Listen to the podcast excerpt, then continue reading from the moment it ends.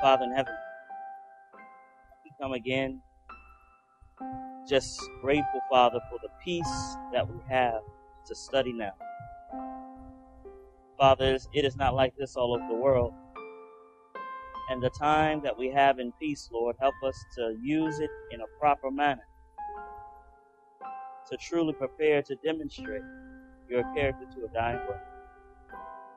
We love you, Father. We beg of you to teach us to love you more than anything else in this world. We pray this in the name of Jesus and claim the merits of his holy and most precious blood. Amen. You have your Bible. We're going to open to Revelation chapter 11. Revelation chapter 11. And we're going to begin at verse number 1. Now, Revelation chapter 11.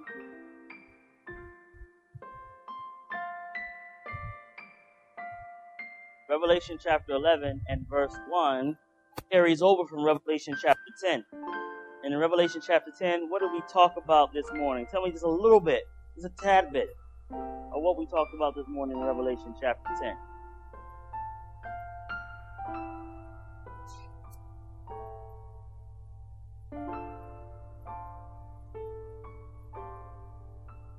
Okay.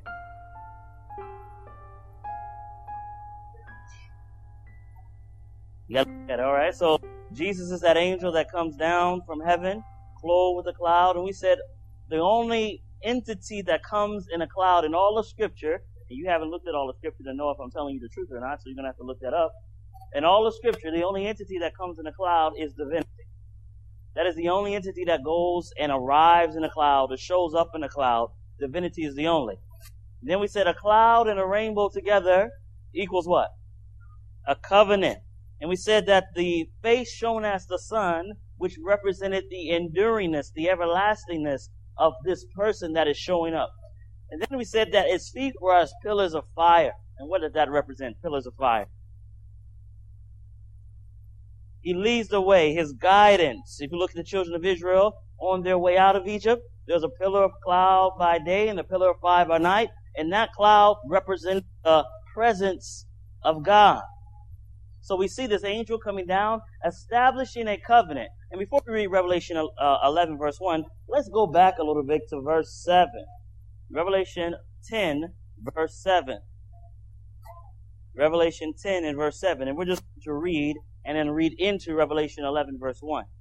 Revelation 10 and verse 7, the Bible says, But in the days of the voice of the seventh angel, when he shall begin to sound, the mystery of God should be finished as he hath declared unto his servants the prophets. Now, we know, uh, Amos 3 verse 7, we said this on Friday night, that surely the Lord God will do what? Nothing unless he reveals his secrets unto his servants the what? So the Lord says here in uh, Revelation 10 verse 7 that the mystery that was declared by the prophets. What mystery is declared by the prophets? I'm going to pose that question. We're going to answer that question in our last session. What is this mystery? For in the days of the voice of the seventh angel, when he shall begin to sound. Go to Revelation 11. Look at verse 15. Revelation 11, and we're looking at verse 15. So we just looked at Revelation 10, verse 7. Now we're looking at Revelation 11, verse 15. And notice what the Bible says in Revelation 11, verse 15 the Bible says, and the seventh angel did what? Wait a second now. Revelation 10 verse 7 says something that's supposed to happen when the seventh trumpet begins to sound. What is supposed to happen? The mystery is what? Finished. The mystery is supposed to be finished when the seventh trumpet begins to sound. Revelation 11:15 says the seventh trumpet sounds and what is stated once the seventh trumpet sounds. Notice what the Bible says here again. The seventh angel sounded, and there were great voices in heaven saying, The kingdoms of this world are become the kingdoms of our Lord and of his Christ, and he shall reign how long? All right, so let's get this thought in our mind. Let's lock it in before we move to our to next uh, to key point for today. In Revelation 10 verse 7, it says the mystery of God will be finished when the seventh trumpet begins to sound. Revelation 11:15 says the trumpet sounds and declares something that the kingdoms of this world have become the kingdom of our Lord and of his Christ. So somewhere in between 10 verse 7 and 11:15 is where we are. Are you following me? All right. 11 verse 1. Revelation 11 and verse 1.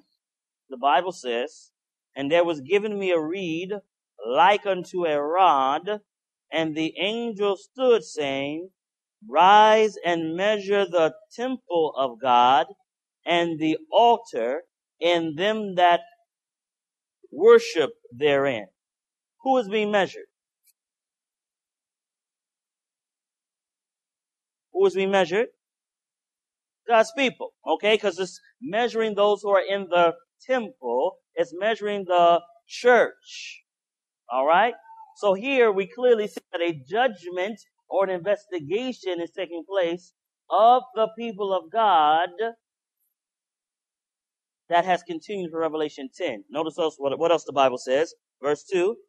But the court which is without the temple, leave out and measure it not, for it is given unto the Gentiles, and the holy city shall they tread underfoot. How long? How long?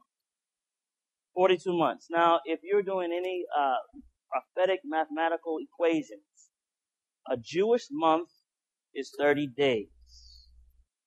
There are 30 days in a Jewish month. So on your paper somewhere, you can write it out. 42 times 30. 42 times 30. Because we're going to convert these days into years. So it told them, do not measure the court, leave that for the Gentiles, but it's going to tread the city and the people for 40 and two months. How many days do you have there? 1260 days. Now, according to scripture, a day equals a year. Where do we find that in scripture? A day equals a year in the Bible. I hear, I heard, I heard something. Ezekiel, you're in the right book. Four. That was real close, real close. Ezekiel 4 verse 6. Numbers 1434. Both those passages tell you that a day in Bible prophecy equals a year. So for 42 months, this power will tread upon the city and the people. Okay. So much up this hill.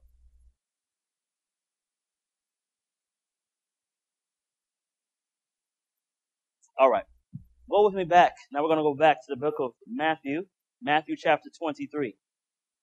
Matthew chapter 23. Remember, keep this locked in your mind. Leave out the court. Measure it not. It's given to the Gentiles to tread upon them for 42 months. I want you to go to Matthew 23. And in Matthew 23, we're going to begin at verse 33, I believe. Matthew 23 and verse 33. Exactly right. And we're going to eavesdrop on Jesus. You ever eavesdrop on somebody before? Well, we're going to eavesdrop on a conversation that Jesus is having. And he has some scathing words that to say to the leadership of Israel. It says, ye serpents, ye generation of vipers, how can ye escape the damnation of hell? Does that sound like Jesus language? That's some serious language, but he's saying it.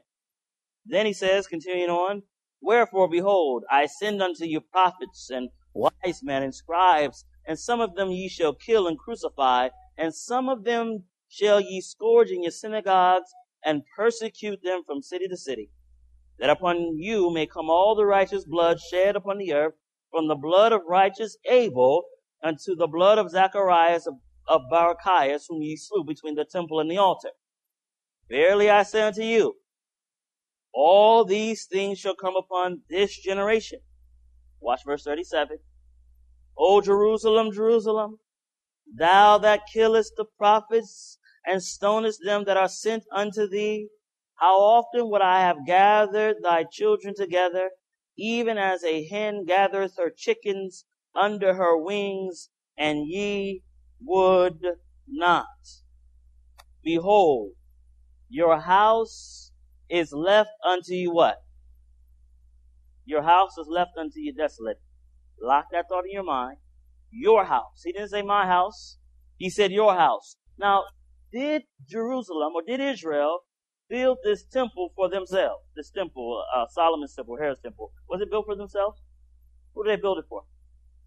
They built it for God. Now remember, we read about Israel this morning and how when they initially made a sanctuary, it was supposed to be so that God could be in the midst of them. Is that right? When they rebelled, God said, I'm moving out. When God moves out, beloved, there's only desolation left. Now watch. Same chapter, actually chapter 24, beginning at verse 1. Remember now, he said, I would have gathered you as a, a mother gathers her hens under her wings, but you would not. You wouldn't let me protect you. Notice what he says. Verse 20, verse 1. And Jesus went out and departed from the temple. And his disciples came to him to show him the building of the temple. Now, when you read that first sentence there, do you realize that Jesus never went into the temple again? Jesus never went back into the temple. Jesus literally left the temple. Therefore, that temple was left desolate. We see something similar in Ezekiel chapter 11, verse 22 to 24. The presence of God is in the most holy place. The presence lifts up, leaves the temple, and goes on the east side of the temple on top of the mountain. And the next thing you know, the temple of Jerusalem is completely destroyed. In Matthew 24, Jesus leaves out of the temple and he goes, sits on a mountain. Do you know the name of the mountain that he goes to sit on? It's the Mount of Olives. Do you know what direction that mountain is at? It's on the east side. In Ezekiel, he moves from the temple, leaves, and goes on the east mountain. Now he does it in real human form. Lifts up, walks out, and goes to the east mountain. Luke chapter 19, verse 41. Luke chapter 19, verse 41. Look carefully now these verses. Luke chapter 19, beginning at verse 41. And this is leading us into our study for this afternoon. Luke 19, beginning at verse 41. And notice what the Bible says here. Luke 19, beginning at verse 41. Now as he drew near, he saw the city and wept over it. What is, what is Jesus doing? He, He's weeping over what? The city. Go ahead. saying, If you had known, even you, especially in this your in this your day, the things that make for your peace, but now they are hidden from your eyes. For days will come upon you when your enemies will build an embankment around you, surround you and close you in on every side, and level you and your children within you to the ground, and they will not leave you in one stone upon another, because you did not know the time of your visitation. Wait a second. Let me ask the question. Listen carefully to the question. And remember, the thing that hath been is that which shall be. Jesus said, what was his reason for why the temple would be left thrown to the ground and the children destroyed and taken captive? What was his reason? Because they what? Because they did not know the time of their visitation. Now let me ask you a question. I need you to give me a very precise answer. What scripture tells us the time that Jesus was supposed to visit the Jewish nation? That's right. What did you say? The, the prophecy and what within that prophecy pinpoints the time of their, their visitation? The 490 day prophecy. And there's a specific part in the 490 day prophecy that pinpoints the very arrival of the Messiah to visit the people. What part of that prophecy? That last week. Those seven years. They did not know the time. From 27 AD to 34 AD, there was their visitation time, and here Jesus was knocking, and nobody's listening.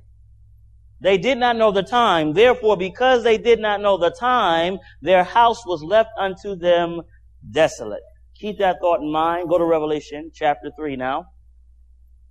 Revelation chapter 3. you're going to notice that everything that happened with the Jewish nation seems to reflect the experience of the remnant.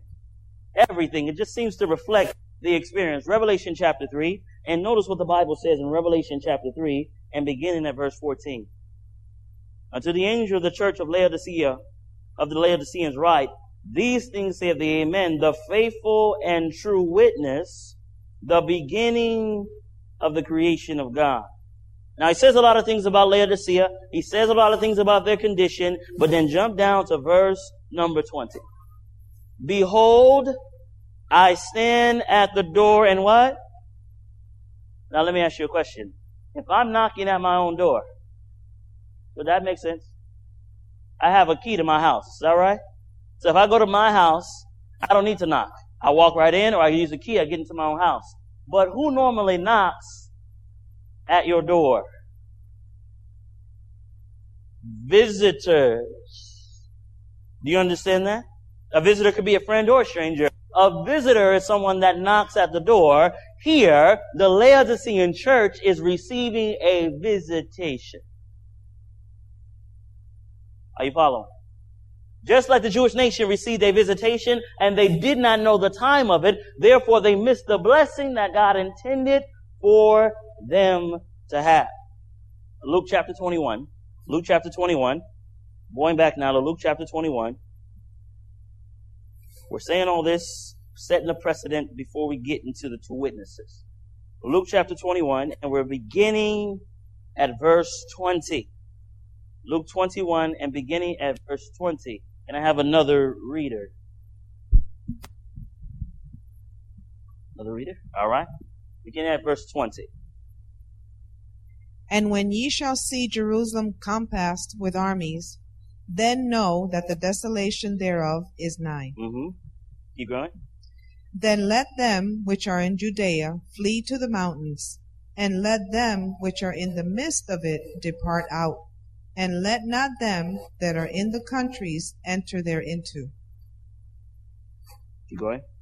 For these be the days of vengeance, that all things which are written may be fulfilled. Mm-hmm. Keep going. But woe unto them that are with child, and to them that give suck, in those days, for there shall be great distress in the land, and wrath upon this people. Upon this people. What people is this? I hear one person. What people are these? This is not the world, beloved. This is the Jewish nation. Okay? Next verse. Last verse we're going to read for this second. And they shall fall by the edge of the sword, and shall be led away captive into all nations. And Jerusalem shall be trodden down of the Gentiles, unto the times of the Gentiles be fulfilled. Wait. Keep your finger there. Go to Revelation chapter 11. I want you to make the mental connection yourself. I'm going to read it. You make the connection yourself in Revelation chapter 11. Revelation chapter 11. Revelation chapter 11. Look carefully now at verse number 2. We're studying together. Revelation 11 verse 2. Notice what the Bible says. But the court which is without the temple, leave out and measure it not, for it is given unto who? The Gentiles and the holy city shall they tread underfoot how long? Forty and two months. Could, could we safely say that the forty and two months are the times of the Gentiles Jesus referred to in Luke chapter 21 verse 24? Are you hearing me? So here, Jesus says, look, the reason what's going to happen to you, you're going to be led into captivity. Your children are going to be dispersed. Persecution is coming upon you until the times of the Gentiles be fulfilled. And then we read in Revelation 11 verse 2 that the times of the Gentiles is 42 months, i.e. 1260 years. Everybody follow so far?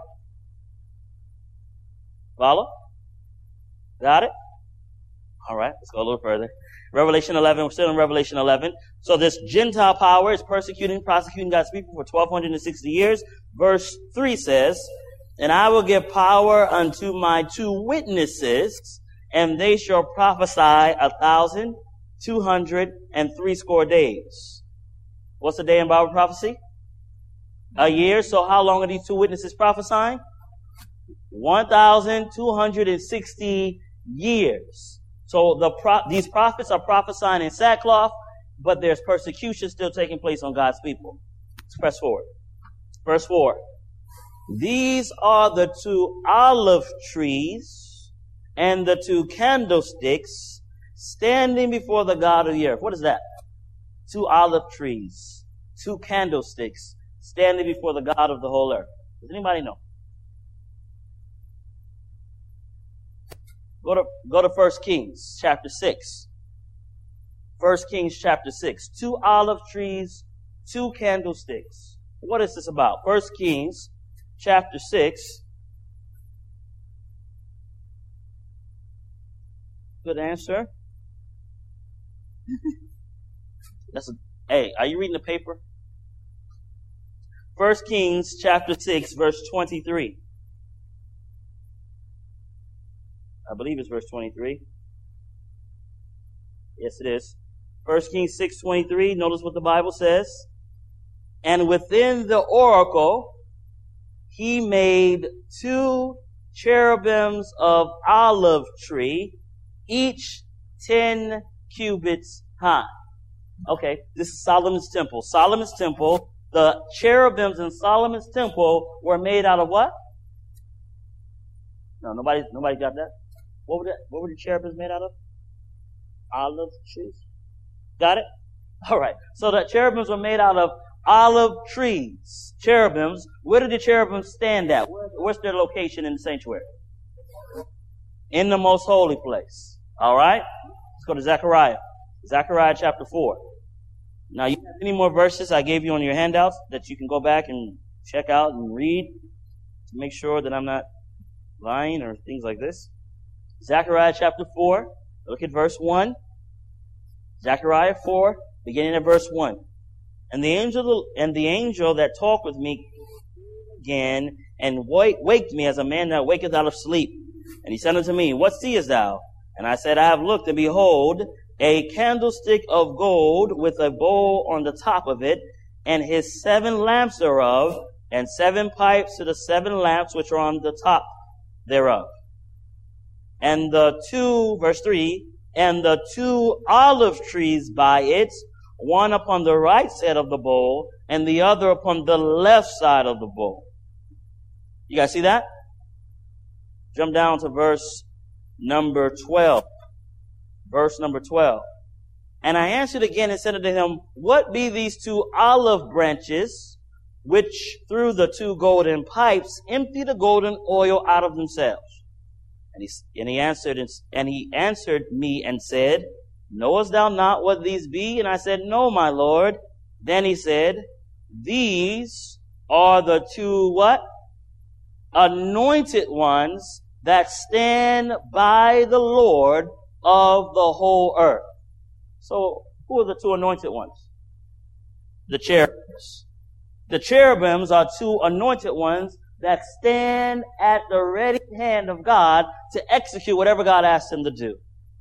But let's go a little further. Let's go a little further. We're still in Revelation. Still in Revelation chapter 11. All right. Verse 4 says, These are the two olive trees and the two candlesticks standing before the God of the earth. Watch what they do. If any man will hurt them, fire proceedeth out of their mouth and devoureth their enemies. I want you to go to the book of Second Kings. I believe it's Second Kings chapter 1. Second Kings chapter 1.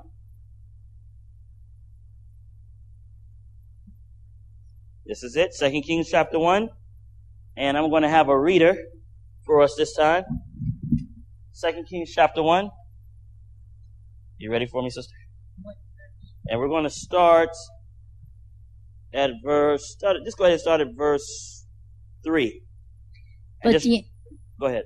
But the angel of the Lord said to Elijah the Tishbite, Arise, go up to meet the messengers of the king of Samaria, and say unto them, Is it not because there is not a God in Israel that ye go to inquire of Beelzebub, the god of Ekron? Now therefore, thus saith the Lord, Thou shalt not come down from that bed on which thou art gone up, but shall surely die. And Elijah departed. Okay, now Elijah is speaking on whose behalf? On God's behalf. He is expressing the will of God through his mouth to these people. All right? Watch what happens. Go ahead. And when the messengers turned back unto him, he said unto them, Why are you now turned back? And they said unto him, There came a man up to meet us, and said to us, Go turn again unto the king that sent you, and say unto him, Thus saith the Lord, Is it not because there is not a God in Israel, that thou sendest to inquire of Beelzebub, the god of Ekron? Therefore thou shalt not come down upon that bed. All right, um, so let's cut to the chase here. So the king says, Look, you go, what did he look like? Well, he looked like he had that mantle on, and he, yo, that's Elijah. I want y'all to go get him. Jump down to verse number nine now, sister. Then the king sent unto him a captain of fifty with his fifty, and he went up to him, and behold, he sat on the top of a hill, mm-hmm. and he spake unto him, Thou man of God, the king hath said, Come down. And Elijah answered and said to the captain of fifty, If I be a man of God, then let fire come down from heaven and consume thee and thy fifty. And there came down fire from heaven and consumed him and his fifty. Again also he sent unto him another captain of fifty with his fifty. And he answered and said unto him, O man of God, thus hath the king said, Come down quickly. And Elijah answered and said unto them, If I be a man of God, let fire come down from heaven and consume thee and thy fifty. And the fire of God came down from heaven and consumed him and his fifty. Well, let me ask you a question. Isn't that serious? That's serious. That's serious. Hey, if, hey, man of God, you come down here. Well, if I'm a man of God, fire come down and swoop. Man, I would not want to mess with that brother. Even if I heard a half story, I'd be like, look, I'm not, about, you go get him. Yeah. You go, I'm not bothering him. But the men were coming to execute judgment on Elijah because Elijah was proclaiming what? The word of God, God's judgment on the king's behavior. Now watch the last group here. Go ahead. And he sent again a captain of the third fifty with his fifty. And the third captain of fifty went up and came and fell down on his knees before Elijah and besought him and said unto him, O man of God, I pray thee, let my life and the life of these fifty thy servants be precious in thy sight. Behold, there came fire down from heaven and burned up the two captains of the former fifties with their fifties.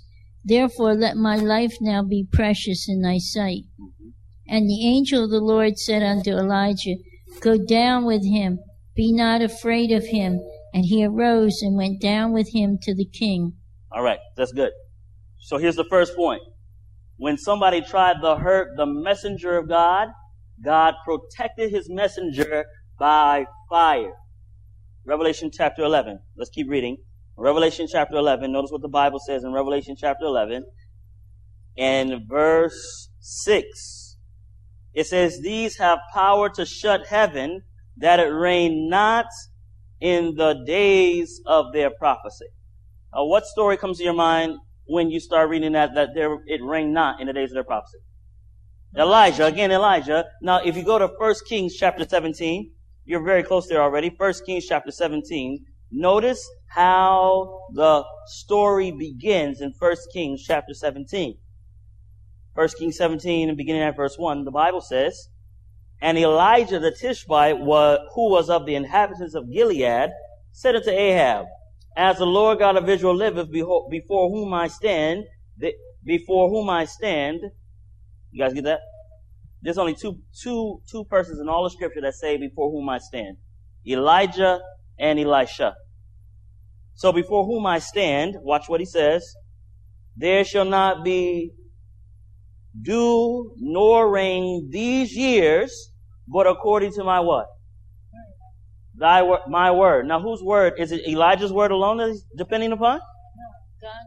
All right. So again, these are God's words, and this has power to shut up heaven that it rain not in the days of this prophecy. All right. Let's keep going. Revelation 11. Going back here. Revelation 11 and verse, the, the second half of the verse. It says, and have power over waters to turn them to blood and to smite the earth with all plagues as often as they will. Who is that talking about? It's talking about God's word, but what character in the Bible talks about water turning to blood? What, what character comes to mind? Moses. All right. Now think with me. Think with me now. We read earlier in the day about someone coming down from the mountain and his face was glowing. You guys remember that? Moses. Well, Moses' face was glowing. And who else face glows? God's face glows. Good answers. Good answer. Jesus. Matthew 17. Keep your hand in Revelation chapter 11. Matthew 17. Matthew 17. Watch, watch carefully. Watch carefully. Matthew chapter 17, and we're going to begin at verse number 2. No, verse 1. And I'll have another reader. Pass it on to, yes, we pass that down to my sister. And after six days Jesus taketh Peter, James, and John his brother, and bringeth them up into an high mountain apart, Bring them up into a high mountain. Go ahead. and was transfigured before them, and his face did shine as the sun, and his raiment was white as the light. Mm-hmm. And behold, there appeared unto them Moses and Elias talking with him. All right, one moment. Moses and who? Elias. That word Elias is actually the Greek form of Elijah. So Moses and Elijah appear unto Jesus as he's standing with his face shining on a mountain. There are two witnesses in Matthew 17. Now, Matthew, Revelation chapter 10 and Revelation chapter 11 are together, beloved. Remember now, this angel comes down with his face shining as the sun, and the next thing you see are two witnesses, two anointed ones standing before the God of the whole earth. It looks like it's Elijah. It looks like it's Moses. It looks like it's these angels, but these are all symbols of people that depend upon the word of God. Everything is dependent upon the word of God. So my sister gave an answer. She said that these witnesses or these two uh, anointed ones or whoever they are are symbolic of conduits by which the word of God comes to the people. How many people see that? You guys see that? If you got it, we can move on. If you don't got it, I have to go to at least 10 more verses. You got it? All right. Over here, you got it? Okay. So this is the word of God. Lock it in because now we're about to move. Okay, let's go a little further. We're still in Revelation 11. So you understand it's the Word of God. Now watch what the Bible says in verse 7. Now how long are these two witnesses supposed to prophesy? 1,260 years. Is that right? 1,260 years. Notice what the Bible says now in verse number 7. And when they have finished, the Greek actually says, and when they are finishing their testimony. All right? So when they have finished their testimony, the beast that ascended out of the bottomless pit shall make war against them and shall overcome them and kill them. Are you guys ready? All right. So this beast comes out of the bottomless pit. The Greek word for bottomless pit, and I'm not a Greek scholar, so I'm telling you these words because I went on eSword. You guys know how to do that? You download eSword, and then you push King James Plus, and then there's the little Greek word there, and it pulls up and it tells you what that word means. All right, it's real easy. I'm so I'm not a Greek scholar. I didn't even get a good grade in Greek. All right, so that word says abusos, a b u s o s, abusos. That's the word that is used to describe bottomless pits. Abusos. All right see where we're going to go here. If you go to Genesis chapter 1, keep your finger in Revelation chapter 11. Go to Genesis chapter 1. Genesis chapter 1, and beginning at verse 1, the Bible says, In the beginning was the what? No, no, in the beginning was the word. That's John chapter 1. Amen. So, but Genesis chapter 1 verse 1 says, in the beginning was, in the, in the beginning God created the heaven and the earth, and the earth was without form and, alright. So the Greek word that, you know, they have a Greek Old Testament, it's called the Septuagint. The Greek word for without form and void, guess what that word is? That's right. Abusos. The same word. Abusos. Keep that thought in mind. So now creation, you know, day one. What was on day one? Are you sure? All right. Day one is light. What's day two? Uh oh. You had to think about that? All right. Firmament. What's day three? All right. Dry lands appear. The separation, listen to what it says. The separation of earth and sea. Nice. You, you, you know, Genesis, the book of Genesis is a prophetic book all by itself. Uh, we'll get into that later. All right. Day four. What is it? Day five. All right. Day six. All right. And day seven, of course, you know, was what? Sabbath is rest. Now, I want you to think for a few moments. Here we go. In the beginning was abusos.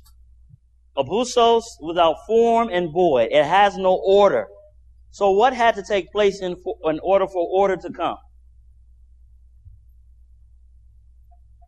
That's right. God spoke it, right? So he had to speak the word. Listen, listen carefully. He had to speak the word in order for order to come about. Are you following? He had to speak the word in order for order to come about. Let's go a little further in our thoughts. I'm going to pass that. I'm going to pass this. I'm going to pass this. This is a, a picture of rebellion. You see the fall from heaven. You see Adam and Eve being thrown out of the garden. You see the, the Tower of Babel. This here, this is the declaration of uh, for the French Revolution. And then you see here, this is the artist rendition of the Tower of Babel, and this is actually an, a, a, a recent artist rendition of the European Union. And then here you see the actual building. She built the European Union's, um, I don't know what you want to call it, the capital, just like the Tower of Babel. You guys see that? You got some crazy people in the world. I mean, they built it just like the Tower of Babel. But there's a reason for this. And you'll see in a few moments why I put it there. 1 Samuel 15:23 says, "Rebellion is as the sin of what? Remember now we're talking about the rise of rebellion. Rebellion is as the sin of witchcraft. Hmm. Okay. Lock it in. Revelation chapter 11. Notice again, the beast comes out of a bottomless pit. The bottomless pit was out without form and void. What is a beast in Bible prophecy? Are you sure? You sure kingdom? Everybody sure, right? A beast is a kingdom. A kingdom has to have what? What constitutes a kingdom?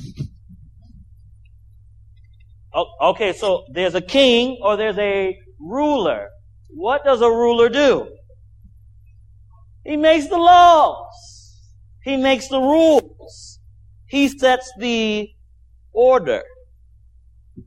You guys following right now? I'm using words intentionally. Intentionally. So the beast, a order, a kingdom rises out of disorder, chaos.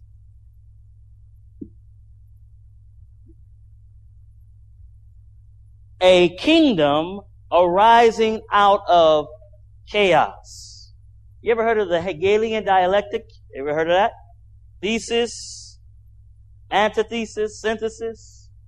It's when it's when an organization or a people intentionally we have a calm. Let's say this church is in a calm. This is normal. Everybody's cool. In order to effect change, you have to create crisis, and after you create crisis, then you can create a synthesis or a supposed solution. I need you guys to think right now. So there's a normality. There's a normality. If I want to make change, I have to create chaos. Once I create the chaos, then I have to synthesize or create a new order.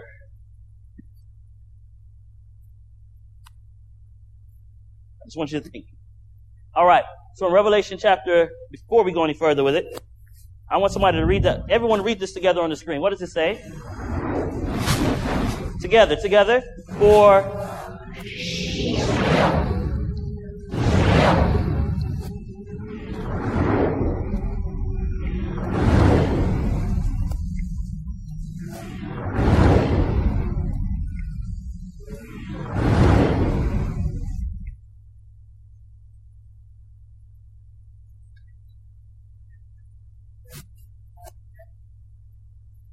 All right, let me read it with you this time. Because it sounded like confusion. It sounded like Babylon in here. All right, let's try again.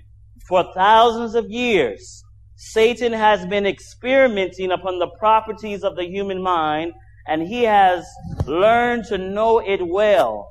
By his subtle workings in these last days, he is linking the human mind with his own and imbuing it with his what? Thoughts and he is doing this work in so deceptive a manner that those who accept his guidance know not that they are being led by him at his will. The great deceiver hopes so to confuse the minds of men and women that none but his voice will be heard. Now, if I, if you hear my voice, what are you usually hearing? What, what, what comes in that? If you hear my voice, what are you listening to? You listen to words. Is that right? You know, Jesus said, my sheep hear my what? Voice. So Satan is seeking to confuse the voices so that when you think you're listening to God's voice, you're actually listening to his voice. And he's doing this in a very subtle manner. Here's my question. If he's doing it in a subtle manner and nobody knows that he's doing it, I would want to know what his method is and what he's doing just to make sure that I'm not being talked to by Satan and listening to him and thinking it's God talking to me. Is that right? I don't want to be talked to by Satan and thinking I'm talking to God. I want to know that when God's talking, I'm hearing his voice. That's what I want to know. All right, let's go a little further. I'm going to show you this video. I think you've seen it before. I want to show it to you. I want you to listen to what he says. This is not a Christian. I believe he's a, a communicator for dead people or something like this, some spiritualist. But I want you to listen to what he says. He says this in January 2010. January 2010, he says these words. Listen carefully to what is stated. For over 30 years, artist, author and lecturer Benjamin Creme has been preparing the way for the biggest event in history, the emergence of Maitreya the World Teacher and his group, the Masters of Wisdom. Millions of people have heard his information and wait expectantly for this momentous event. On the 12th of December 2008, Share International Foundation distributed a news release announcing that in the very near future, a large bright star would appear in the sky, visible throughout the planet night and day, a sign of Maitreya's imminent open emergence. The star, the herald of Maitreya, seen throughout the world, has done its work. At his latest public lecture at Friends House, Euston Road, London, on the 14th of January 2010, Benjamin Creme made the following announcement. Maitreya recently gave his first interview in America, the first of many such interviews. He followed in Japan and Europe and so on. The master of all the masters, for the first time in human history, himself physically came on a well-known television program in a major uh, network in the United States, but undeclared as Maitreya, just as one of us. And he gave that interview. It would be watched probably by many millions. And that's the first time such an event has ever happened. Can you imagine what it means? For the first time in human history, the world teacher not only can come himself, but can speak to the world through the lit television channels of the world and address all humanity. His name is Maitreya, but he will not use that name until enough people are responding to him and what is called the day of declaration is, has arrived. Then Maitreya will come before the world on the day of declaration and acknowledge his true status. We can only afford one world. That world has to be one in fact and indeed and at peace. And the only way to get peace is to create justice. So the only way to get justice is to have trust. How do you get trust? There'll never be justice if there's no trust. So the only way to create trust is to share the resources of the world. This is the year of the tiger. And the year of the tiger, according to Maitreya, is a year in which great things take place. Great big things take place. The tiger brings about big change. And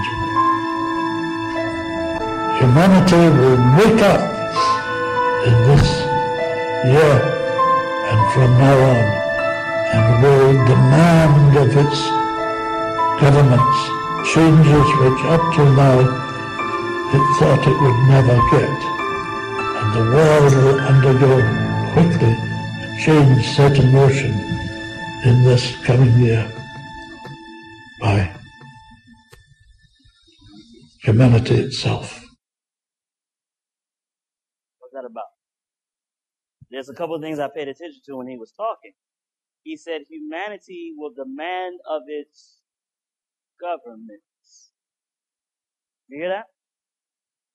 I said to myself, demand of demand of his governments. January 2011. What's the first thing? Well, the first thing I paid attention to, one of the first, I was doing a meeting and was doing a series on this particular point, and I began to talk about revolution. And the first thing that started in January of 2011 were the revolutions in the Middle East. You guys, did you guys know that? That was 2011. A year later, demanding of its governments. But the year before, Greece has already already started to rebel, and everybody else started to, to rise up against its governments. But they're demanding of their governments, and they're dying for it. Now, my question is, have we seen this? That's that's my question. Have we seen it before? And then, are there any indicators to let me know that I'm not just making up something, that I'm not listening to some weird psycho guy, right? That it's actually biblical. I wanted to find out. So what I did, I began to look at the French Revolution. The French Revolution is a microcosm. It's a microcosm. And we're going to do a lot of reading. It is a microcosm of end time events. History repeats itself. History repeats itself. And I'm going to show you right here from history and from the Bible. So I'm going to need a full-time reader. Where's the microphone? Who has it? All right. Who will be the full-time reader? Anybody over there? All right. Full-time reader. You're going to have to read off the screen here. We're going to look at the French Revolution. Remember now, the beast ascends out of the bottomless pit. There's an order that is being developed. There's an order that's being developed. The French Revolution. Now, here on the screen, you'll see there are several causes for the French Revolution. I want you to look at this history and tell me if any of these things in history are taking place right now. Take for instance, but before we get to the ones on the screen, I have one here that I put myself. There's a major cause for the French Revolution. It is because Protestants were killed in massive numbers. True Christians were killed in massive numbers. Uh, notice what this says here. My sister, are you ready to read for us? Who were the Huguenots? Since the since the Huguenots of France were in large part artisans, craftsmen, and professional people, they were usually well received in the countries to which they fled for refuge when religious discrimination or overt persecution caused them to leave France. Most of them went initially to Germany, the Netherlands, and England, although some found their way eventually to places as remote as South Africa. Considerable numbers of Huguenots migrated to British North America, especially to the Carolinas, Virginia, Pennsylvania, and New York. Their character and talents in the arts, sciences, and industry were such that they are generally felt to have been a substantial loss to the French society from which they had been forced to withdraw, and a corresponding gain to the communities and nations to which they settled. All right, so the Huguenots were in France, right? And as they're in France, they're being persecuted for their faith. So the people say, hey, we can't live here. Time to run, time to hide, because there's too many of us getting smashed. And I want you to notice the Exodus. We're going to read another another one here. Go ahead and read this. The exodus of the Huguenots from France created a brain drain. What did it create? A brain drain. This is a historical source that I'm copying from here. It created a brain drain. So Christians, as the salt of the earth, are the mainstay of a society. What exalts a nation? Righteousness exalts a nation. So as Christians practice righteousness in their business, in their regular lives, in their ministries, the nation is uplifted. But if Christians are being persecuted and chased away, there's nothing to keep the nation up and strong. You follow what I'm saying? And this is tangibly experienced. You can see it in history. All right, go ahead.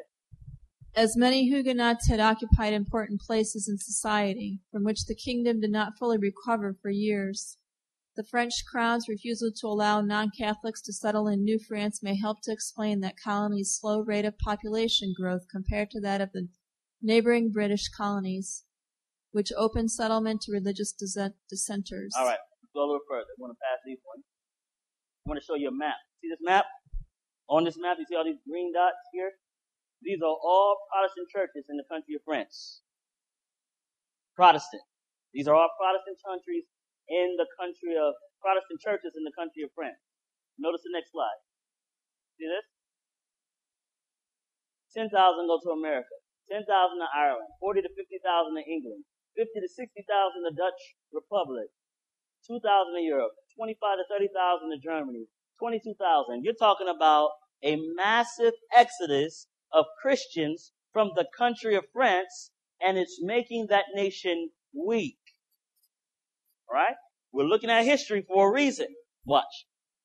So now, of course, Christians are killed. Notice the three other points here. French, the France sent troops and supplies to aid American revolutionaries. So they sent money and they sent supplies to other countries to help them have their freedom. Does that sound familiar? I wonder, does the United States right now send armies over to other countries to help the revolutionaries supposedly get rid of their dictator. Yes. What about financial difficulties? Is America having financial difficulties? Yes. What about uh, having weak leadership in America? I'm not commenting on that. I can go to jail, right? I weak, weak leadership. All right. Let's go a little further. Notice the conditions of the times. Look at this. Sister, read this for us. Taxes increased, rent increased. Wait, is that happening right now? Taxes increased, the rent going up? Go ahead, keep reading. Inadequate methods of agriculture. Uh huh. Prices of goods rose quicker than wages. Is that happening, beloved? Yes, it is. Go ahead. 22% wages, 62% cost of living. So cost of living went up 62%, but wages only went up 22%. You can't keep up with that. This is what's happening in the country of France before the revolution. Go ahead. Monarchy was more a dictatorship. I wonder, how many of you like going to the airport and getting felt on? Nobody likes it, but it's still there. Is that right? Mm-hmm. I don't understand that. If nobody in America likes it, why is it still there? It's because somebody is dictating, saying you have to do that. Yep, stop lying, right? What else is, go ahead, sister. A state general meeting in 1614. All right. France was bankrupt in 1789. France was bankrupt in 1789. At one time, you, you, you may invite me back, I don't know, but if we do anything about money, I'll tell you right now, this country is absolutely a thousand percent bankrupt. I mean, a thousand, there's, we have no money. Everything we're, we're working on right now is a figment of our imagination. And as soon as everybody wakes up to that we actually have no money, there's going to be a revolution in this country. You see these pictures? There's a picture of uh, the peasants, and then you have the, the clergy and the noblemen on the backs of the peasants. This is artwork from back in the day. See here, the peasants on the ground, you have the clergy and the noblemen on, standing on top of the peasant. This was the mindset of the day, that the top 3% controlled 97% of all the wealth and all the population and all the people. Top 3%. I wonder if that same thing is happening today. All right, go ahead and read for us. The agriculture and climatic problems of the 1770s and 1780s led to an important increase in poverty. In some cities in the north, historians have estimated the poor as reaching upwards of 20% of the urban population. Wait a second. In America right now, what do you think the real unemployment rate in America right now is? Yeah, the real unemployment rate is about 23% right now. The real unemployment rate is 23%. They only account for 9%, 10%. But the real unemployment rate is 23%. Can you imagine this many people without money, without jobs? You think everybody's just going to sit back and let things go? Or they're going to say, hey, that store has food in it. I'm going to go get me some. You look like you're driving a nice car. Let me take your car from you. Go ahead, sister. Displacement and criminality, mainly theft, also increased in the growth of groups of medis- and bandits became a problem. Although nobles, burgoises, and wealthy landowners saw their revenues affected by the Depression, the hardest hit in this period were the working class and the peasants. Uh, you hear that? I, I, we canvass rich people all the time. Rich people still got money. Rich, rich people, they still got money. It's the common worker, the middle class and the peasant that's being affected most by the financial crisis we're having in America right now. The things that happen is that which shall be. There's nothing new under the sun. Nothing. All right? Keep going. While their tax burden to the state had generally decreased in this period, feudal and seigneurial dues had increased. So again, here are the major problems. Weak leadership, financial problems, uh, the sending money over to other countries to fight wars that we have no business fighting. I mean, they had no business fighting. And then you have the killing of the Christians. Now, you see these top two right here? Age of Enlightenment and population divided into three estates. We're not going to focus so much on these three estates per se, but we're going to focus right here on the Age of Enlightenment. Remember now, the attack of the beast that ascended out of the bottomless pit was on what? What was it? It was an attack on the word. It was attack on the word. That's Revelation chapter 11. We're looking at the word. The word is righteousness. The same thing. But it's an attack on the word. Notice what it says. Here's a, a, just a few outlines of the events that took place. Go ahead. June 20th, 1789, National Assembly members take the tennis court oath pledging to create new constitution. You guys know what the tennis court oath is? You familiar with the French Revolution? The tennis court oath was uh, the 97% of the population uh, was only represented by one vote. The clergy had one vote and the noblemen had one vote. But the clergy and the noblemen always voted together. And they left the one vote of the peasants to the side. So you know what the peasants said? The, the working class? Hey, we're going to have our own constitution. If you guys want to be a part of our government, you come to the tennis court. So they went and they were at the tennis court and they made a new constitution on the tennis court. This is history. You need to go back and read it. Go look at some documentaries on YouTube. And the, the tennis court oath, they made a new constitution. Essentially, this began the process of weakening the leadership or the government of France. All right? Go ahead, read for us. July 14th, mob of part, part, Parisian Uh-huh. citizens storms Bastille prison and confiscates weapons. All right, July 14th. Th- Now, this is what happened. The king was upset at what was happening at the tennis court. So he called the French army to surround Paris. The people in Paris said, hey, wait a second, you're not going to surround our own, our own place. We're going to go get some weapons. So they went to the Bastille. And there was the governor of, of the town in the Bastille. They went in and they cut the governor's head off. They put it on a stick. And it then this became like the, the main thing of the French Revolution. When they killed somebody, they put it on a stick and run around with, the, with their heads cut off. And then the people took weapons so that they could fight against the French army. Now they didn't necessarily fight, but that's what they did. They, and then also in that same time frame, and we'll get to it in a moment, bread cost 50% of the wages of a person for a year. Bread, the skyrocketed. So the women were upset. They were, the women led the French Revolution. I tell you the truth. I tell, the women were, they were serious. You'll see in a moment. Go ahead, keep reading. July 20th, rural violence of great fear breaks out. Peasants lash out at feudal lord landlords for several weeks. Uh-huh. Go ahead. August 4th, August decrees release peasants and farmers from feudal contracts. All right, so no more of this. You're the landlord and we're the small people. You know, we're, we're released from this. All right, go ahead. August 26th, Declaration of Rights of Man and the Citizen issued. Next. October 5th, Parisian women marched to Versailles in response to food crisis. All right, so the women, there's 20,000 of them. They marched to Versailles. They surround the Versailles where the capital was. They march to Versailles. They break open the gate. They, the women cut the guards' heads off. The women did. Don't mess with, Don't mess with the women.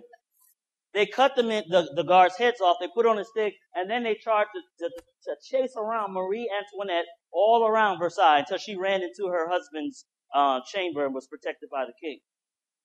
But you mess with the woman's food, they can't feed their babies, you're gonna have a revolution. So men, we don't like fighting that much. No. We'd rather not. But when the women say go get some food and you ain't got, you, you're gonna go fight too. You're gonna obey your wife. And that's what's happening here. The women are upset because food is not on the table. There's a revolution taking place in the country of France. Let's go a little further. I want to jump, I want to jump a little further. We don't need to read all these details. Um, June 27th, Louis orders the clergy and nobility to join the third estate. So now, instead of the nobility and the clergy resisting, they now join the third estate. They now are with the common people. August 1788, 50% of a peasant's or urban worker's income went toward the purchase of bread. By July 1789, this figure had risen to 80%. Those are some crazy numbers. But I wonder if this world right now is having a food crisis. Just a thought. We're going to pass these. Let me go a little further here. Now, the French Revolution was led by a few men. Um, let's read this. Go ahead, sister. Read this for us. Watch this. A counter revolution loyal to church and king was led by the noble and the clergy and supported by staunch Catholic, Catholic peasants. Because this counter revolution threatened the changes of the revolutionaries, the revolutionaries had to resort to more drastic measures than hitherto imagined. Uh, all right, so the revolution, he said, hey, since there's a counter revolutionary force taking place, we need to do something drastic. I wonder what they did. Pay attention. Go ahead. In the weeks after the execution of the king, the internal and external wars in France continued to grow. Prussian and Austrian forces pushed into the French countryside, and one noted French general even defected to the opposition. All right, so you have wars taking place outside of France. All right, keep reading. Unable to assemble an army out of the disgruntled and protesting peasants, the Girondin led National Convention started to panic. In an effort to restore peace and order, the convention created the Committee of Public Safety on What- April 6th. What did they, what did they create? Committee of Public Safety? Hmm. I wonder if that sounds familiar. I, I, I'm just curious if this sounds familiar. The Committee of Public Safety? Right. Let's, let's just keep reading. See, well, what does it say that they did? On April 6, 1792, to maintain order where? Within France and protect the country from what? So they're to protect within France and they're going to protect external threats. What's that? Department of Homeland Security, friend.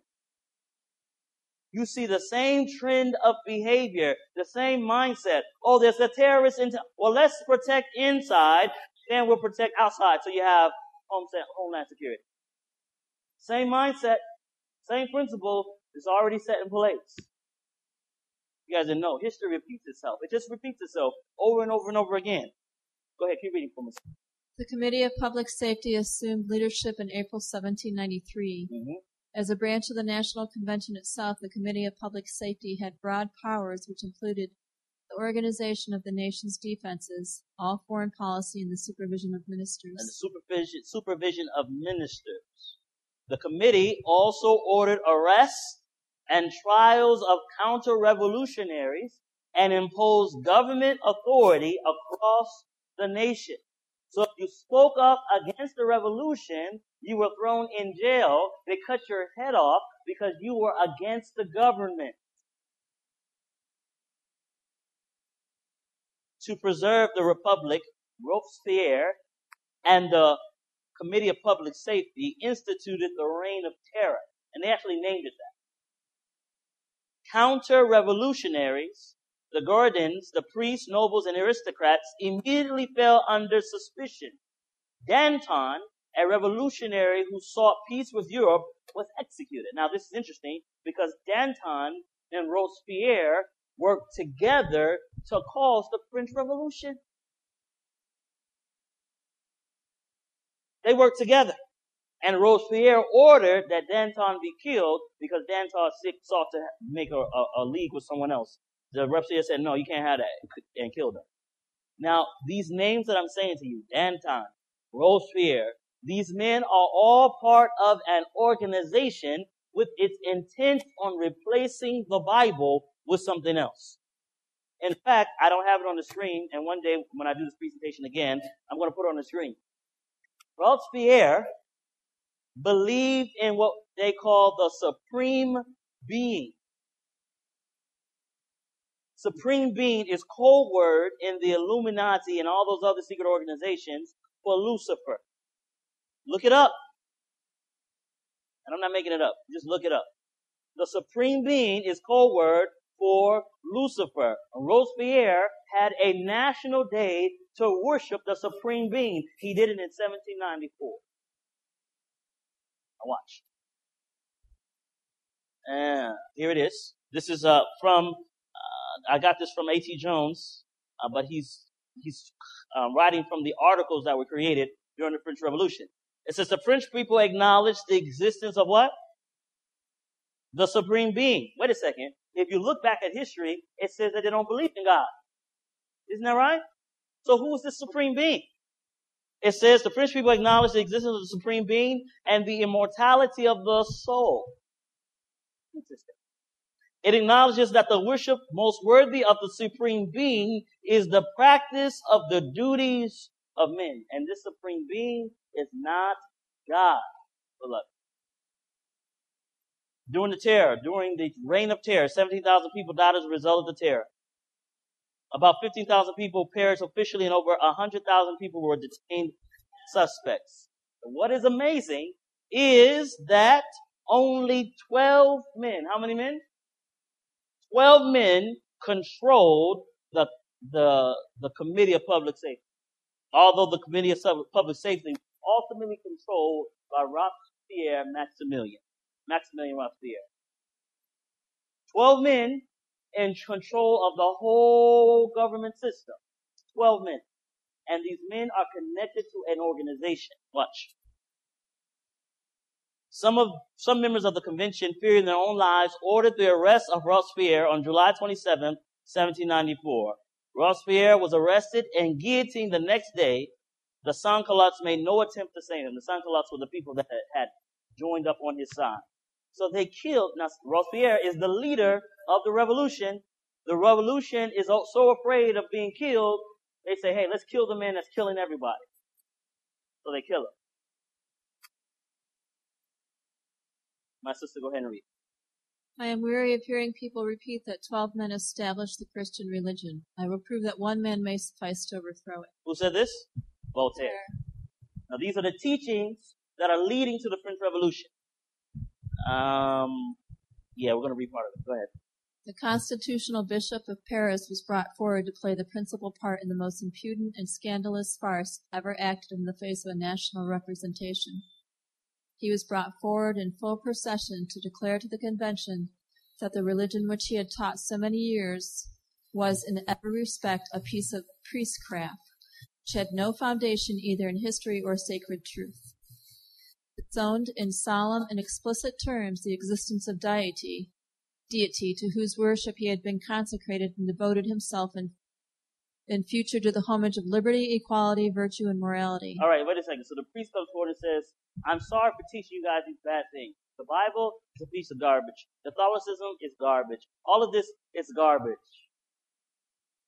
That's what he says. French Revolution. Go ahead. Herbert's. Herbert Cummit, Cummit and their associates appeared at the bar and declared that God did not exist. You hear that?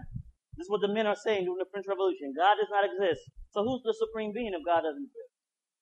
Go ahead. The fear of God was said to be so far from the beginning of wisdom that it was the beginning of folly. All right. In fact, I'm going to go back. I'm sorry. See right here? It says the Bible was what? Publicly burned. Publicly burned. The sacramental vessels were paraded through the streets on an ass in token of contempt. Uh, a week of 10 days instead of seven was established and death was declared in conspicuous letters posted over burial places as to be an eternal sleep. Now watch this. Watch this. Keep reading for us here. Watch this. But the crowning blasphemy of these orgies of hell admit of degrees remained to be performed by the comedian Monvel, who as a priest of Illuminis- Wait. Illuminism priest of Illuminism. Now, this is Uriah Smith out of Daniel Revelation. He calls this comedian a priest of what? Illuminism. He calls him a priest of Illuminism. What does he say? Go ahead. God, if you exist, avenge your injured name. I bid you defiance. You remain silent. You dare not launch your thunders. Who, after this, will believe in your existence? All right. So the priest of Illuminism says, "Hey, God, if you exist, why don't you say something? You're not saying nothing because you don't exist." Now watch. Same quotation, different person. Watch how the prophetess calls this man. Go ahead. With blas- blasphemous boldness almost beyond belief, one of the priests of the new order said. Wait.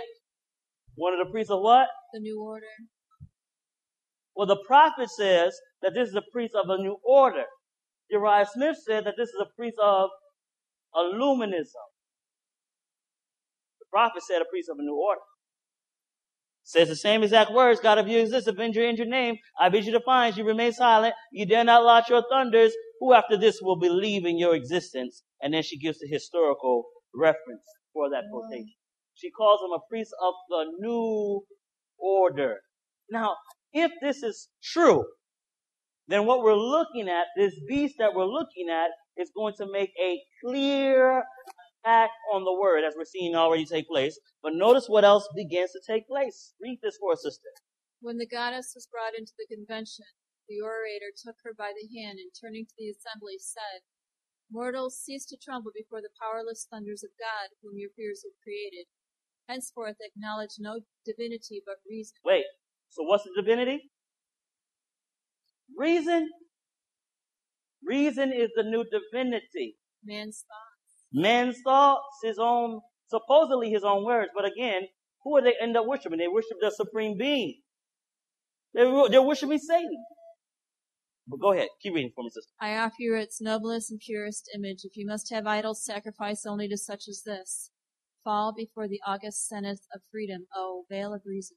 or veil of reason. And now this is when they bring in a woman completely naked, right? And they pull her up in the front and they put her on top of an altar like this and they tell everybody in the room, if you want to worship something, worship this. The goddess, after being embraced by the president, was mounted on a magnificent car, conducted amid an immense crowd to the Cathedral of Notre Dame to take the place of deity. There she was elevated on a high altar and received the adoration of all present. This woman, naked, received the worship of everyone there, and they call her the goddess of reason. Let's go a little further. We're gonna we're gonna unmask this thing so you guys can see it clearly. Um, and this is talking about the the girl that they use. Go ahead and read uh, for us. To this person, as the fittest representative representative of that reason whom they worship, the National Convention of France rendered public homage.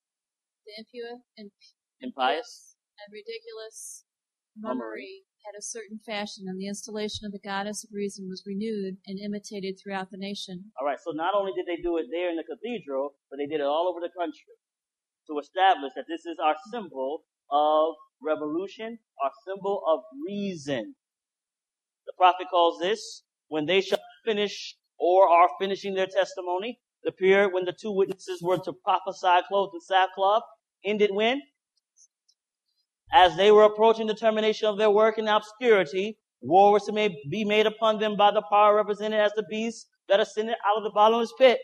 In many of the nations of Europe, the powers that ruled in church and state have for centuries been controlled by Satan through the medium of the papacy. But here is brought to view a new manifestation of satanic power. It's a what?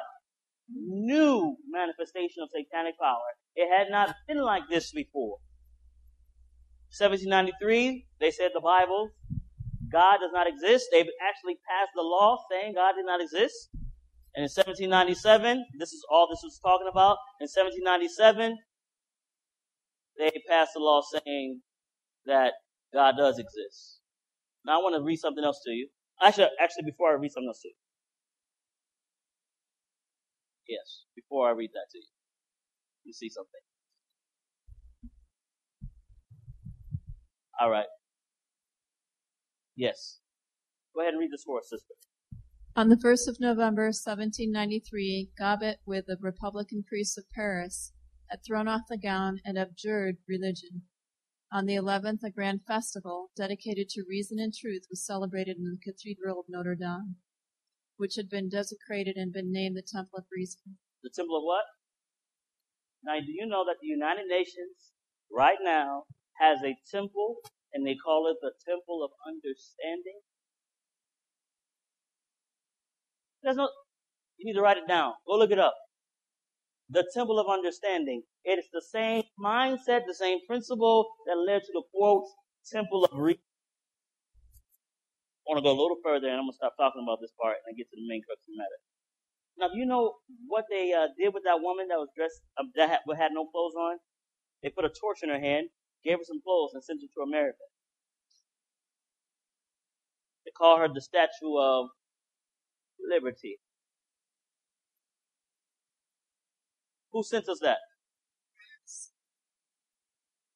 The Statue of Liberty, the torch of liberty, the torch of reason gave to America. Sent to America.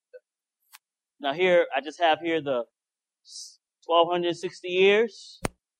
Right when that 1260 years is ending, it's this time period here mentioned where the French Revolution was completely out of control. I want to highlight these few points before I get into the, the, the, the crux of why I'm telling you this. Some of the results of the French Revolution. September 20, 1792 established divorce for any reason. You can get a divorce because they smiled at you funny. You get a divorce. That, that was not the case. Catholicism did not let you get divorced. So now you can get a divorce for any reason. 15 months, there had been 5,994 divorces in Paris alone women were passed around like they were, you know, were just passed around. Children were given away. They never gave away their children like what they did in the French Revolution. You're talking about people that just did not care. Hey, here's a kid. Just throw him out there. Leave him, leave him out there to, you can get married one day, sleep with one woman, divorce her the next day, sleep with somebody else. That's how crazy the French Revolution was. Broken families. But another beast from the bottomless pit was to arise to make open about war upon the word of God. All right, here we go. Remember now, Saint is seeking to link his mind with, with ours. Someone have the microphone? You can give it to one, one more person. Let them read this for us. All right, very good. Go ahead and read this for us. The mastermind in the confederacy of evil is ever working to keep out of sight the words of God and bring into view the opinions of men. Wait a second. What is he trying to do? Keep out of sight the what? Words of God. The words of God and bring into view what? Opinions of men. Let me ask you a question. If you wanted to run a church, what's the best way to run a church? Is it the Harvard School of Business that will help run a, run a church the way God wants to run? No. the Word of God. What about your family? How should your family run? What's the best way to figure out how to run a family? The Word of God. What about your diet? What's the best way to know what to eat? The Word of God. We're so smart now. We don't need it. Read this for us. Keep reading. He means that we shall not hear the voice of God saying, This is the way, walk ye in it. Uh-huh. Isaiah 32 Well, notice the next part. Through perverted educational processes, he is doing his utmost to obscure heaven's sight. Wait a second. Now we're getting to the crux of the matter. Now we're getting to the crux of the matter. Through educational processes, he is doing everything he can to hide the word from the people of God. Yes.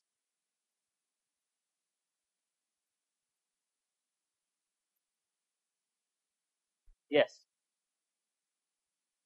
That's it, brother. Is, oh, we got a young prophet in the house. The word of God is the key to all understanding. The fear of the Lord is the beginning of wisdom. It's the beginning of knowledge. But fools despise wisdom and instruction. Through perverted educational processes, he is doing his utmost to obscure heaven's light. Let's move rapid pace now. Go ahead, keep reading. Another source of danger against which we should be be constantly on guard is the reading of in- infidel, infidel authors. infidel. Such works are inspired by the enemy of truth, and no one can read them without imperil- Imperiling. imperiling the soul. Did you hear that, beloved? What's it? What's an infidel author? It's a non-Christian, an unconverted soul, an infidel author, one that does not believe in God. If there were movies back then, do you think the prophet would have wrote? Another source of danger against which we should be constantly on guard is the watching of videos or television programs by infidel authors. Do you think she would have said that? I think she would have said that. No one. How many is no one? That's zero. That's everybody, right? No one can read or watch without imperiling their soul. Serious, right? Read the next line, my sister. It is true that some who are affected by them may finally recover, but all who tamper with their evil influence place themselves on Satan's ground, and he makes the most of his advantage. As they invite his temptations, they have not wisdom to discern or strength to resist. Okay, so they have not wisdom to discern, to be able to declare that this is a temptation from the enemy, and they do not have the strength. Even if they did see it, they didn't. They wouldn't have the strength because they're not connected with the source of strength. See, uh, uh, Christians in America, and let me say this nicely, we Christians in America have a problem. We are too rich. We have too many things at our disposal. We are comfortable. Therefore, we're kind of just lulled to sleep. Say again. We're laid to sin. We're lulled to sleep. We think we're smart enough. You know, I tell you the truth. We're some dumb people. How in the world can we as Christians watch rated R movies and expect not to be infected by what we watch?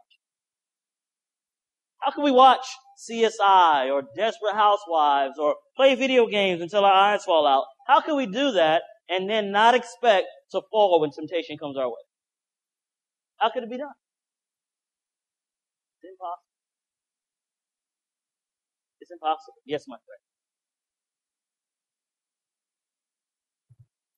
Oh, this brother quoting Proverbs on Love not sleep, lest thou come to poverty. Yes, sir.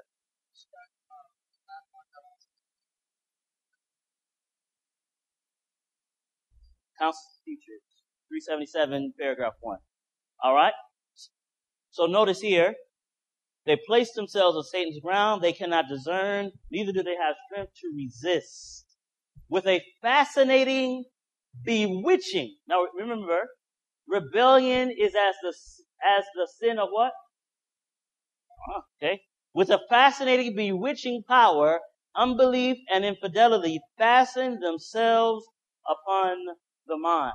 When one watches or engages in those things that are not sanctified by God, you have no strength to discern, and you are bewitched when you think you're all right. You're actually all wrong. Education 227, paragraph 4.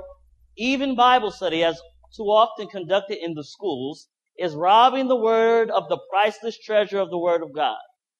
Robbing the world of the priceless treasure of the word of God. The work of higher criticism in the dissecting, conjecturing, restructuring is destroying faith in the Bible as a divine revelation. It is robbing God's word of what? Power to what? Control, uplift, and inspire human lives. And I tell you, I went to one of our schools. I'm not going to tell you which one I went to. You can figure it out. But I went to one of our schools and I sat in class where we studied writings of men that did not believe the Bible. But they were telling us how to study the Bible from these writings of men that didn't believe the Bible. How am I going to study the Bible from a man that does not know what it means to be spiritually led by the Holy Ghost? So I'm dissecting the word like it's Shakespeare. I'm dissecting the word like it's some microphysiology, biology book. It's not a book like that. It is a divine book. And it's God's words. And it's, if you have these words, do you know that these words here, these words right here, these words are God's words that He used to create the world. The same power that created the universe is in these sacred pages. But Satan's plan, hey, let's mess with their education. Let's mess with their minds. See, I studied some of these men when I was in school. I was an education major. Rousseau, Voltaire, Diderot, Descartes, Locke, Edmund Burke, Immanuel, Kant, Jefferson, David, Hume, and Adam Smith. These are the philosophical leaders that led through the, the through the uh, the age of enlightenment and the and, and these teachings that affected the French Revolution. Now watch. Now these are, uh, some of the events. Uh, Karl Marx, the this manifest, Charles Darwin, all these men were affected by the teachings of the French Revolution. Now I want someone to read this. You have it? You still have the microphone? Please read this, read it slowly. But before you read it, please tell me where it's coming from. Where is it coming from? Encyclopedia Britannica, 13th edition. All right. So therefore, Andre did not go to a conspiracy conspiratory library to find this information. It went to a re- reputable historical book. All right. Go ahead and read this for us. A short-lived moment, founded as a secret society in 1776 in Moravia by Adam Weishaupt, professor of canon law at the University of Ingolstadt and a former Jesuit. Wait. Okay. So the encyclopedia says that the Illuminati was a short-lived movement, although that's not completely true, founded as a secret society in 1776 in Moravia by Adam Weishaupt, professor of canon law at the University of Ingolstadt and a former what?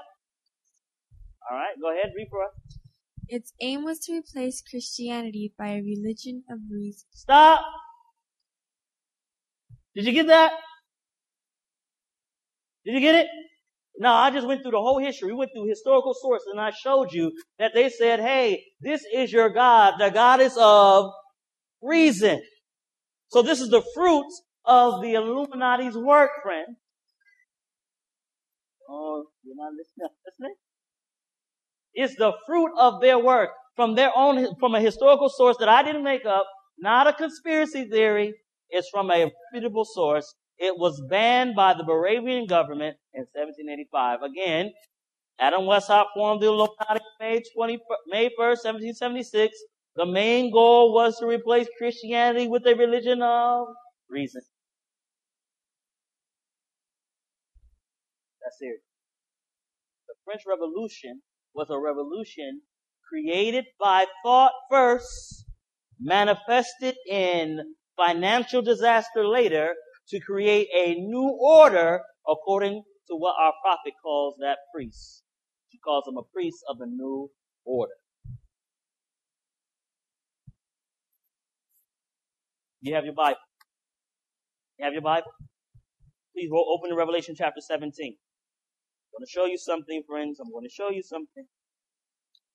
Revelation chapter 17. Revelation chapter 17, and we're going to begin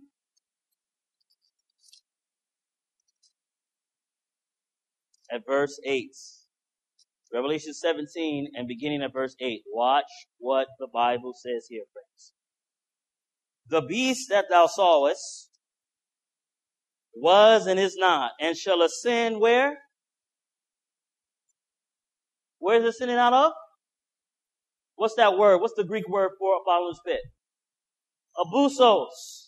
So it's arising out of disorder. Now we saw this in Revelation chapter what? 11. Now we see it in Revelation chapter 17. Revelation 17 is the culmination of apostasy throughout the ages. And we see Revelation 17, a beast coming out of the bottomless pit. Notice what else it says. And going to perdition. And they that dwell on the earth shall wonder whose names were not written in the book of life from the foundation of the world when they behold the beast that was and is not and yet is. Now let's go a little further.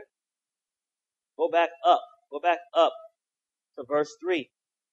Verse 3 says, So he carried me away in the spirit into the wilderness, and I saw a woman sit upon a scarlet colored beast, full of names of blasphemy, having seven heads and ten horns. Okay, here. I want you to see what I see. In Revelation chapter 11, I see a beast coming out of the pit, but there is no one riding that beast. You follow me? But in Revelation 17, I see a beast coming out of a pit, but this time there's something different. The woman now rides this beast. The woman is in complete control of this beast, where in Revelation chapter 11, this beast was persecuting Catholics before, but this time this beast is controlled by the woman. Watch, watch what I watch. And, and when I saw it, I said, "Oh, Watch what this says. Watch this. I'm going to show it to you. It seems comical, but I show it to the churches because people in this room watch television. So I want you to see what Satan says about television. He's going to tell you himself. Okay? He's going to tell you. Hello, Earth. I'm Alec Baldwin, TV star. You know, they say TV will rot your brain. That's absurd. TV only softens the brain like a ripe banana to take it all the way. We've created Hulu. Hulu beams TV directly to your portable computing devices, giving you more of the cerebral gelatinizing shows you want anytime, anywhere, for free. I only act out because I want your love. Dynamite! Mushy mush. And the best part is there's nothing you can do to stop it. I mean, what are you going to do? Turn off your TV and your computer? Once your brains are reduced to a cottage cheese like mush, we'll scoop them out with a melon bowler and gobble them right on up. Oops. I think I'm drooling a little. Because we're aliens. And that's how we roll. Hulu, an evil plot to destroy the world. Enjoy. Y'all see that? You think you think Jesus made that commercial? I don't think Jesus made that commercial. So if Jesus didn't make that commercial, who made it? So Satan said to you, what are you going to do? You want to turn off your TV and your computer? You're not going to get away from me. I'm going to turn your brain into mush and then I'm going to take over the world. That's what he said. Didn't he just say that? That's what he just said. He just said it straight to your face. Watch TV so I can turn it into mush and then we're going to take over the world. And we're aliens. What's an alien? someone that is not of this world. Is that right? Is Lucifer from this world? No, he's an alien. He's a visitor. He said, I'm going to take over this world and I'm going to turn your brain to mush. You can't do nothing about it. You're going to turn your TV and, and, and your computer off. Watch. Some of the biggest men in the United States in the field of commerce and manufacture are afraid of something. They know that there's a power somewhere so organized, so subtle, so watchful, so interlocked, so complete, so pervasive that they had better not speak above their breath when they speak in condemnation of it. Who's this?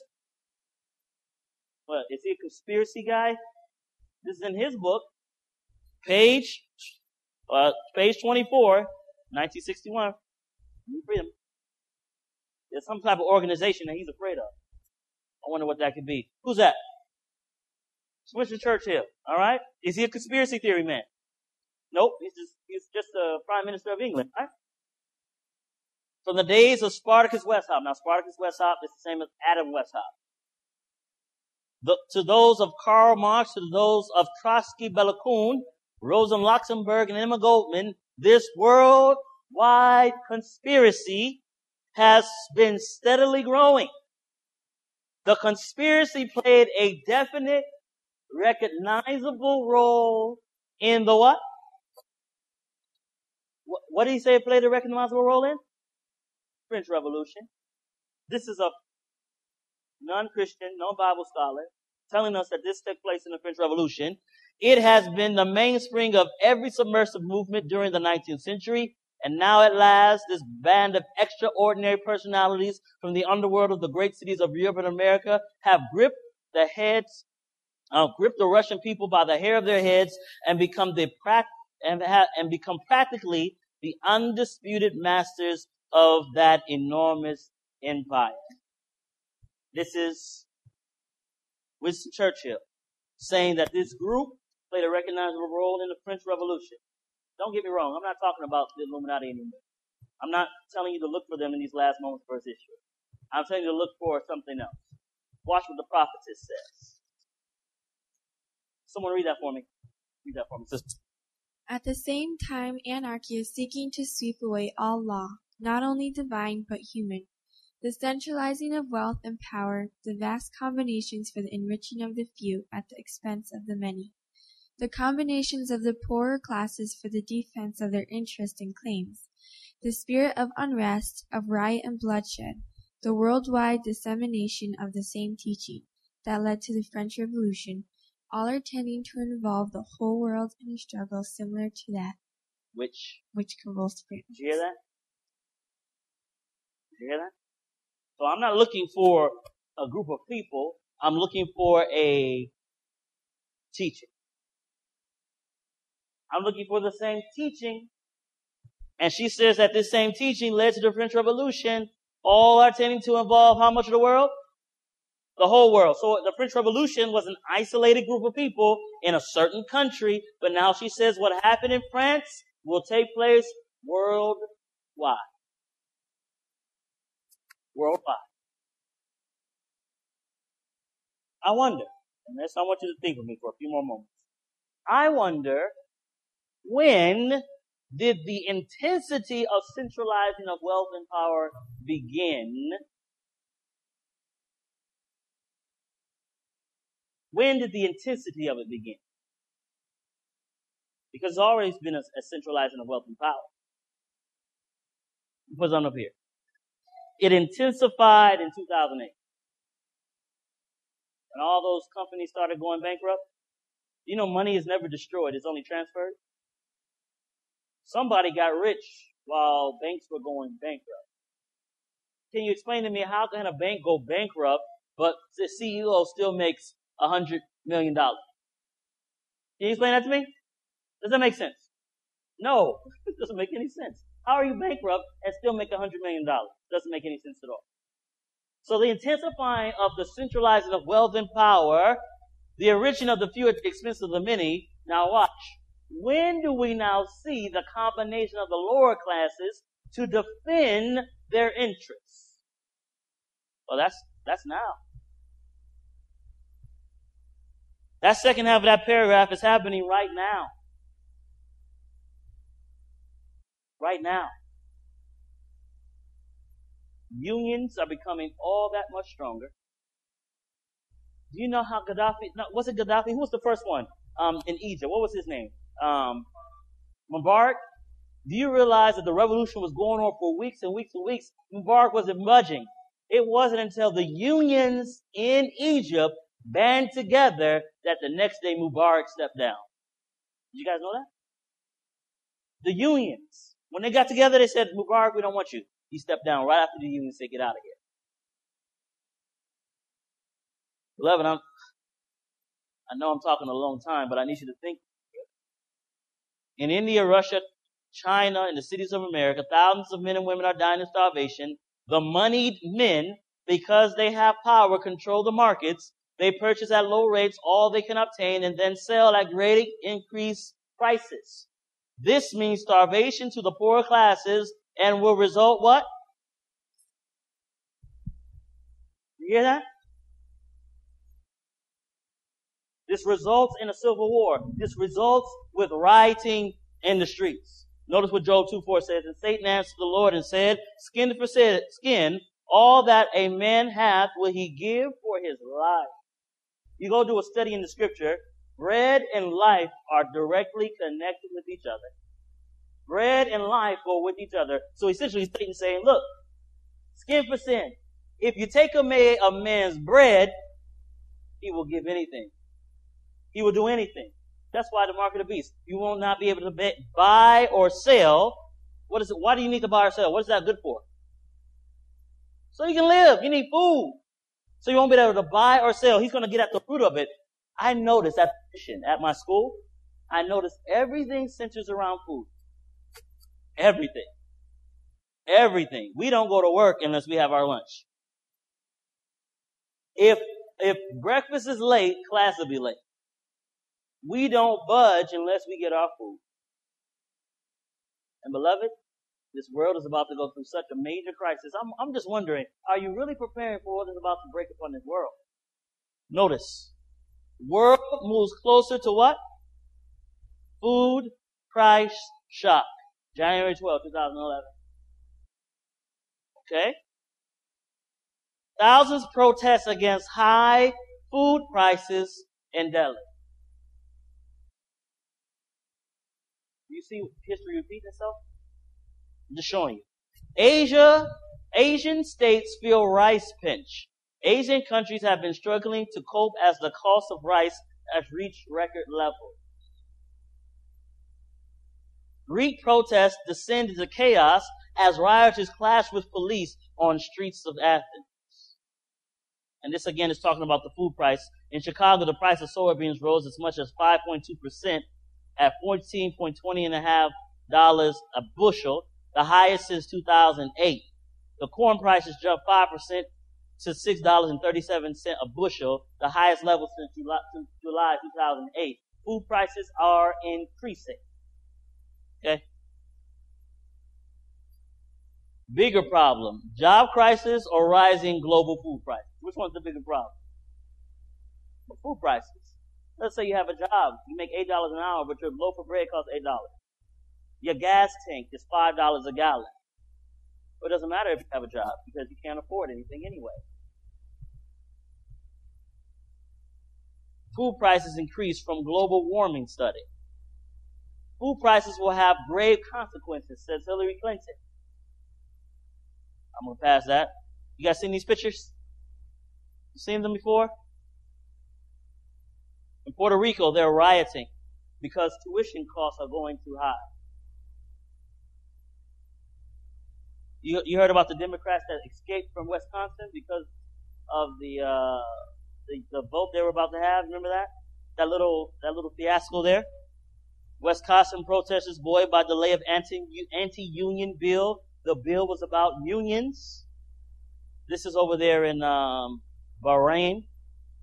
This is where the protesters were, and then the night the night before, the soldiers came through and ransacked everybody. They beat up everybody. These are the young people. Revolutions are started by young people. You guys know that, right? Young people start revolutions.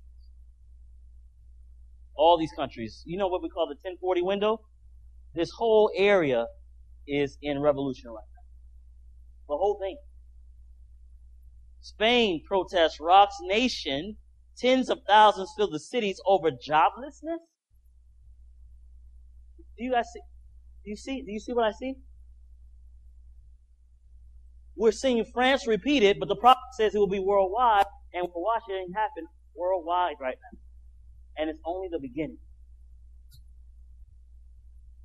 By some of these, Egypt inspired Egypt inspired protesters battle police in Bahrain, Yemen, and Iran. Obama orders military to prepare for spring food riots. The fears of the French government over growing global instability has realized this past week after food riots erupted in Algeria and Tunisia and left over 50 dead. So dire has the situation become in Tunisia that their government this morning rushed in massive amount of troops and tanks. Global wheat stocks fell to 175.2 million tons from 196.7 million tons a year ago. And it keeps going and going. It talks about the, the disasters in China that make the food prices go up. The disaster in India, the record heat waves in India, the, re- the record heat waves in Russia, again causing the wheat crop to go up. France's disaster, it lowered their wheat crop forecast to 2.7% this year. Canada, record-setting drought affected their main grain-producing provinces in the western part of the nation. And in Ukraine, fire caused the halting of the export of grains. It just keeps going. Australia's disaster, the flood that took over that whole thing, destroyed a lot of their, their, their farmland.